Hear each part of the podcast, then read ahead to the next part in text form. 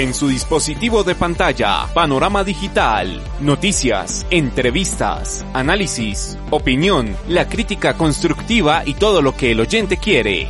Panorama digital, el lugar en donde el periodismo está al servicio de la verdad. Panorama digital con Andrés Barrios Rubio, disponible en las plataformas de Evox, Spotify, Apple Podcast, TuneIn y Google Podcast. Panorama digital. Amigos, un saludo para todos ustedes. Es un gusto volvernos a encontrar en nuestra cita semanal en sus dispositivos de pantalla con una emisión más de este su podcast Panorama Digital en las plataformas de Evox, Spotify, Apple Podcast, TuneIn y Google Podcast. Bienvenidos. Siga Panorama Digital en las plataformas digitales y en www.andresbarriosrubio.com. Tensa calma ha acompañado el ambiente político y social de Colombia en los últimos meses. Del inconformismo social que desató la protesta ciudadana en las calles del país, la cuarentena y su aislamiento replegaron el sentir del colectivo social a los hogares. Ahora que se retorna a la cotidianidad y se asume una nueva normalidad con la coyuntura que planteó el virus del COVID-19, salen a flote múltiples problemas estructurales de la base social y el cómo se reformulará la relación del sujeto con la cultura, el entorno político, económico y social de la nación. Confrontación ideológica que polariza el panorama e impone una hoja de ruta bastante compleja de cara al futuro. Panorama Digital, el lugar en donde el periodismo está al servicio de la verdad. El gobierno de Iván Duque Márquez ya se aproxima al 50% de su mandato y en el partidor político ya figuran nombres y partidos que abren competencia para lo que será la carrera presidencial del 2022 complejo escenario que acrecienta las divergencias y agita los conflictos ideológicos internos, visión de país que no ayuda a buscar soluciones estructurales a problemas de años y a las afugias del ciudadano que está en medio de una crisis desbordada de desempleo que obliga a reinventar estándares de acción, crisis económica que ya delinea una reforma pensional, laboral y tributaria que no son una tarea grata y tienen un costo popular en la agenda de cualquier gobierno. Andrés Barrios Rubio tiene el panorama digital. No es momento de salidas en falso. Colombia atraviesa un momento importante de su historia en donde se debe dejar gobernar al mandatario, pero a su vez se requiere que el presidente genere confianza en sus acciones. Dura labor, espera la administración de Iván Duque Márquez. El hoy del país exige la astucia de un jugador de póker, la inteligencia de un ajedrecista y la sagacidad política para congregar las fuerzas opositoras e independientes al gobierno. El pueblo colombiano está convocado a calmar los ánimos y trabajar unido para dar soluciones profundas a los problemas coyunturales de Colombia. Panorama Digital disponible en las plataformas de Evox, Spotify, Apple Podcast, TuneIn y Google Podcast.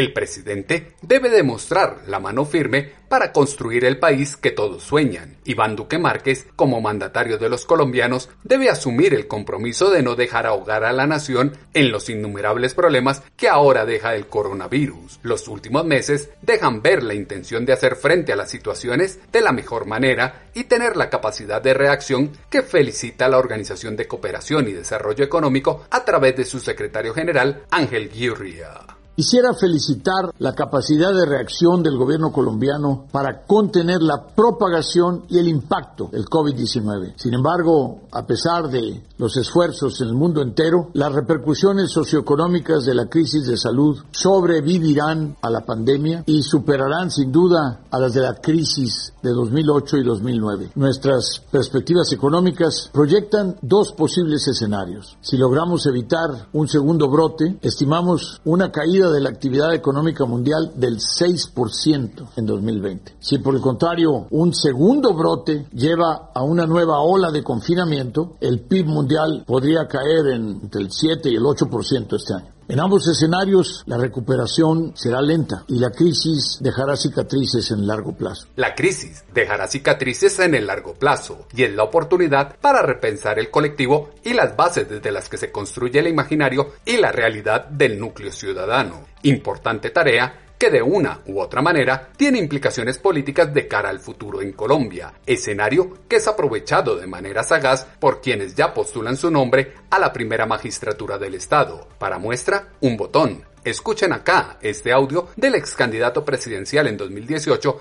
y ya candidato para el 2022, Sergio Fajardo. Esta pandemia de la cual nosotros somos parte, la situación que estamos viviendo, las responsabilidades individuales, todo esto que nosotros sentimos día a día en vivo y en directo con la intensidad que lo estamos sintiendo, tiene implicaciones políticas para lo que viene para nosotros en Colombia. Yo creo, y es mi convicción profunda, que este es un mensaje que nos habla de empatía y de solidaridad, que son palabras escasas en nuestro comportamiento político, que están totalmente en, en contraposición con la polarización y el resentimiento, con una política agresiva que no respeta al diferente. Y esta lección de humildad que nos está dando la vida porque esto es una lección de humildad y además es profunda. Nos está diciendo que tenemos que entender de empatía, de considerar a las otras personas, de entender sus emociones, de ser capaces de pararnos en los zapatos de las otras personas y entender y reflexionar acerca de lo que sienten las personas y su condición moral, al mismo tiempo de solidaridad. Lo que nosotros hacemos tiene que ver con los demás. En Colombia están quedando al desnudo las desigualdades sociales profundas que nosotros tenemos. Aquí estamos viendo cómo hay una cantidad de gente que es vulnerable, que es totalmente débil ante una situación de esta naturaleza y eso requiere una respuesta de la sociedad. Hoy están respondiendo muchas personas, pero esa respuesta tendrá que ser en un futuro inmediato del Estado. ¿Y qué tipo de Estado nosotros vamos a tener para enfrentar esas desigualdades? ¿Y cómo vamos a tramitar las diferencias entre nosotros? ¿Cómo tramitar las diferencias entre nosotros? Esa es la gran incógnita en un país profundamente dividido por un proceso de paz imperfecto, una justicia anuente con el delito y profundas desigualdades sociales que salieron a flote con el COVID-19, inconformismo que deja una herida abierta que es aprovechada por caudillos con discursos 20 julieros que están a la cacería de incautos que les ayuden a hacer tendencia en redes sociales y ganar impacto en las microredes de acción, sujetos políticos que desde antes de la pandemia ya veían mal al país y empeorando. Imagínense lo que diría ahora el senador del Polo Democrático, Jorge Enrique Robledo, que en su momento habló con Noticias Caracol. Yo diría que en primer término veo al país mal y empeorando. No es cierto que las condiciones económicas y sociales del país sean buenas. O sea, aquí el discurso que han inventado en la Casa de Nariño es decir que es que hay países que están peor que Colombia. Y bueno, sí, puede haber países que estén peor que Colombia, pero que Colombia esté bien no es cierto. Y, no, y, y en buena medida lo prueba las grandes movilizaciones del año pasado, que no me sorprendería que se repitieran este, este, este, este año, porque las condiciones de vida de la gente, particularmente de los jóvenes, son muy duras. Las condiciones de vida son duras y más que vivir de lamento en lamento, se debe poner la mejor actitud y contribuir al desarrollo de la nación, construcción de país desde las diferencias y el respeto por los derechos, cumplimiento de los deberes que se tienen en el ejercicio de la ciudadanía. Quien no conoce su historia está condenado a repetirla, antes que culpar a quien está hoy al frente de la presidencia de la República de todos los males que nos aquejan, es bueno reconocer que lo de ahora es una acumulación de un desastre de años, como lo dijo a Noticias Caracol el senador del Polo Democrático Jorge Enrique Robledo. Digamos que aquí se acumula un desastre o una mala política de 30 años y revienta ahora. Esos son los fenómenos sociales. Las sociedades aguantan, aguantan y de pronto llega un momento en que hay una gota, cualquier cosa, que rebosa la copa. Le tocó a Duque. Yo estoy insistiendo mucho en que en Colombia hay que hacer un pacto nacional, un pacto nacional, un acuerdo nacional, que tiene que tener unos fundamentos básicos. Primero, reconocer que las cosas están mal, porque si no se reconoce que están mal, en torno a qué se puede hacer un pacto, ¿sí? E identificar una serie de, de, de, asuntos fundamentales en los que busquemos coincidir. Primera idea, cero tolerancia con la corrupción. Debe promoverse la idea de que el empleo tiene que ser una política que se promueva con todo rigor y con seriedad, no con pañitos de agua tibia, con, con demagogia, sino con realidad. Eso presupone que necesitamos un acuerdo, también un pacto nacional en torno a crear más riqueza. No puede haber más empleo si no hay desarrollo agropecuario si no hay desarrollo industrial. Necesitamos un sector financiero que se ponga al servicio del país y no el país al servicio del sector financiero. Bueno, la defensa del medio ambiente con todo rigor y con toda seriedad, la salud y la educación como derechos. Yo creo que son, eh, es fácil detectar unos cuantos puntos en los que podamos hacer un pacto nacional.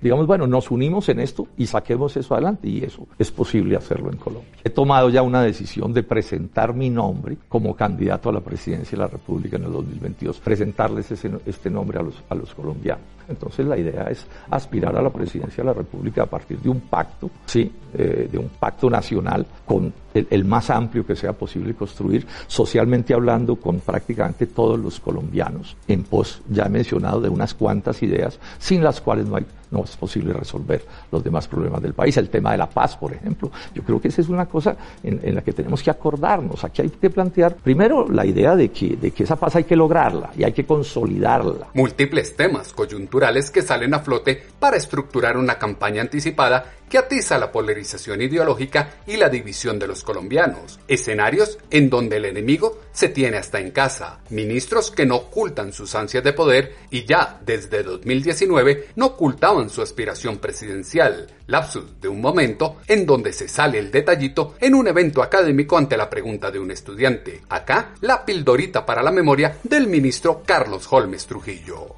su labor diplomática para Colombia ha sido siempre extraordinaria. Es el país el país necesita su liderazgo, su experiencia. ¿Consideraría usted en algún momento su nombre para la presidencia de la República?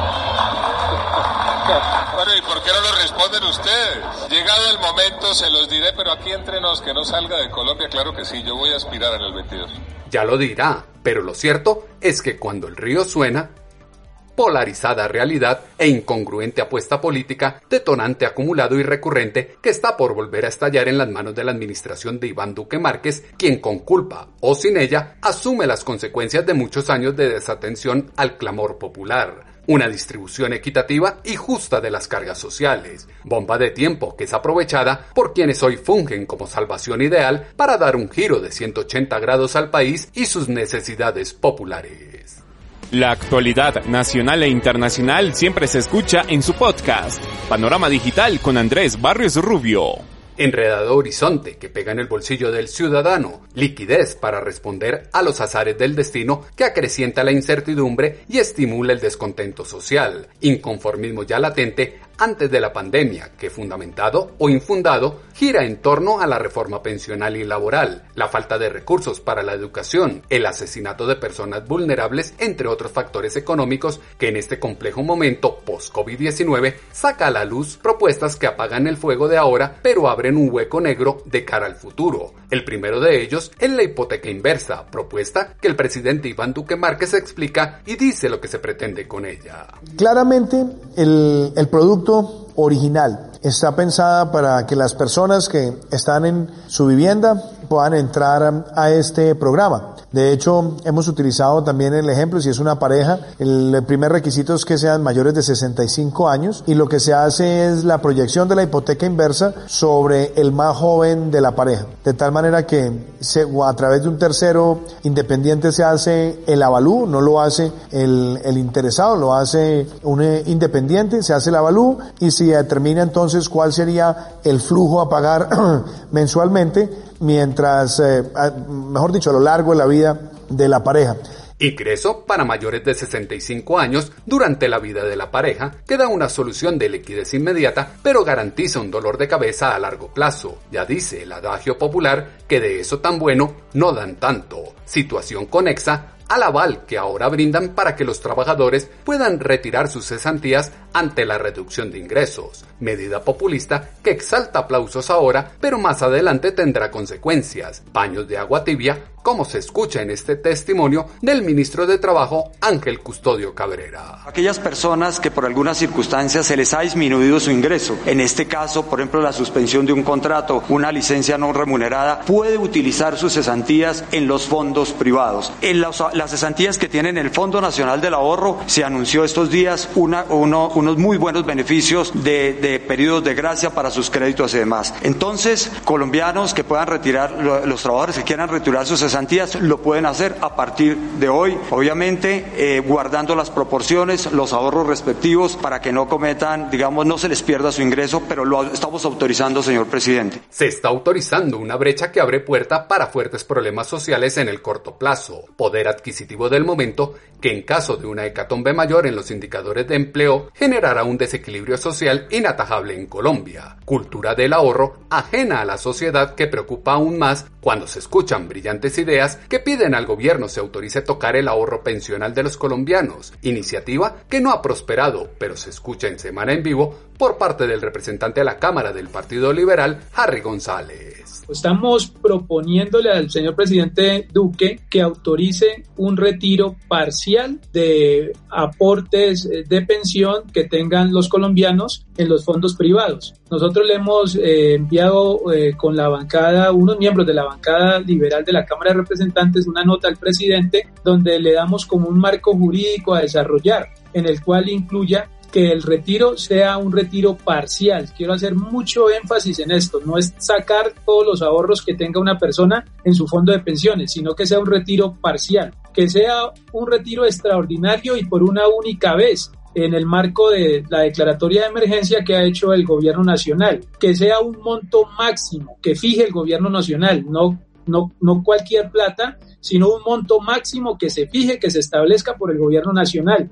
E igualmente que se digan cuáles van a ser esos beneficiarios. Nosotros hemos dicho que los beneficiarios, ¿quiénes tienen que ser? Personas que no están en otros programas del gobierno nacional para contrarrestar la pandemia. Por ejemplo, quienes no están en Jóvenes en Acción o en Familias en Acción o en el programa de la tercera edad o en los programas eh, ingreso solidario que recientemente sacó el gobierno nacional. Y por último, eh, eh, también identificar cuáles son las condiciones de ingreso de estas personas que no están cotizando en los fondos de pensiones. Es decir, del universo de personas que están en los fondos de pensiones que para febrero de este año eran 16.5 millones de afiliados, ¿cuántos de estos afiliados no cotizaron en los últimos meses o están desempleados para que también puedan ser beneficiarios de su retiro parcial de pensiones en los fondos donde vienen.